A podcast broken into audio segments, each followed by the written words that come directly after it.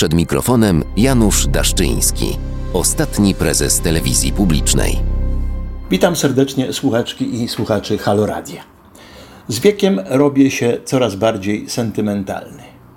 Ów sentyment mam zarówno do osób, jak i do miejsc, ale także do licznych przedsięwzięć oraz wydarzeń, które powstawały z moim udziałem.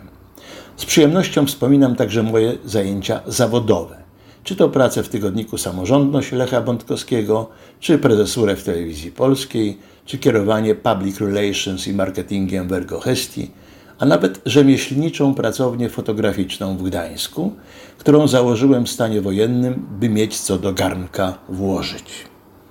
Dlatego proszę, abyście się nie dziwili, że mam sentyment do Festiwalu Teatru Telewizji Polskiej i Teatru Polskiego Radia dwa Teatry.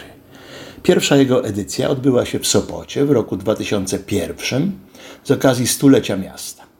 Nie musiałem długo przekonywać mojego szefa, prezesa Sopockiego Towarzystwa Ubezpieczeniowego ERGO Hestia, Piotra Śliwickiego, by kierowana przez niego firma była mecenasem festiwalu. Dla porządku dodam, że głównymi organizatorami i podmiotami finansującymi były zawsze i wspólnie Telewizja Polska i Polskie Radio przy wsparciu władz Sopotu, Gdyni, Gdańska i Pomorskiego Urzędu Marszałkowskiego. Ale wtedy się działo. Część wydarzeń odbywała się w nadmorskiej siedzibie ERGO Hestii. Nawet galę otwarcia i zamknięcia festiwalu. Miałem przyjemność wręczać wtedy nagrody artystyczne Hestii, np. Danucie Szaflarskiej oraz Wiesławowi Michnikowskiemu. A jeden z festiwalowych wieczorów należał przez lata w całości do ERGO Hestii.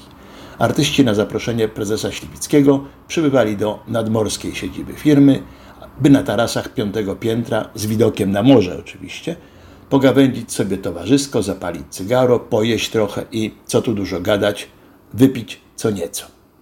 Zaproszenia na hestyjny wieczór przekazywaliśmy twórcom wspólnie z moim przyjacielem, nieodżałowanym Piotrem Łazarkiewiczem. I to nie w postaci kartonika, ale osobiście, podczas festiwalowych rozmów. Piotr już wtedy był uznanym reżyserem, a ja byłym wiceprezesem Telewizji Polskiej.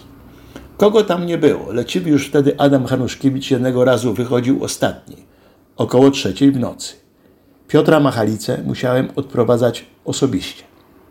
Oscarowa scenografka Ewa Braun, jako chyba jedyna w trzydziestoletniej już historii ERGO Hestii, paliła jeden po drugim papierosy w salach firmy, a prezes Śliwicki, wróg nikotyny, przyniósł jej nawet jakiś porcelanowy talerzyk z dynastii Ming jako popielniczkę. Danuta Stenka przybyła skromnie z plecaczkiem.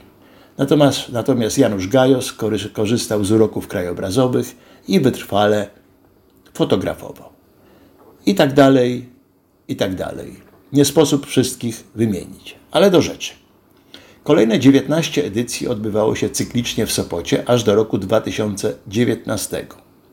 W roku ubiegłym festiwal z powodów pandemii się nie odbył, co zresztą zrozumiałe. Natomiast dwudziesta jubileuszowa edycja odbędzie się we wrześniu, po raz pierwszy nie w Sopocie, a w Zamościu.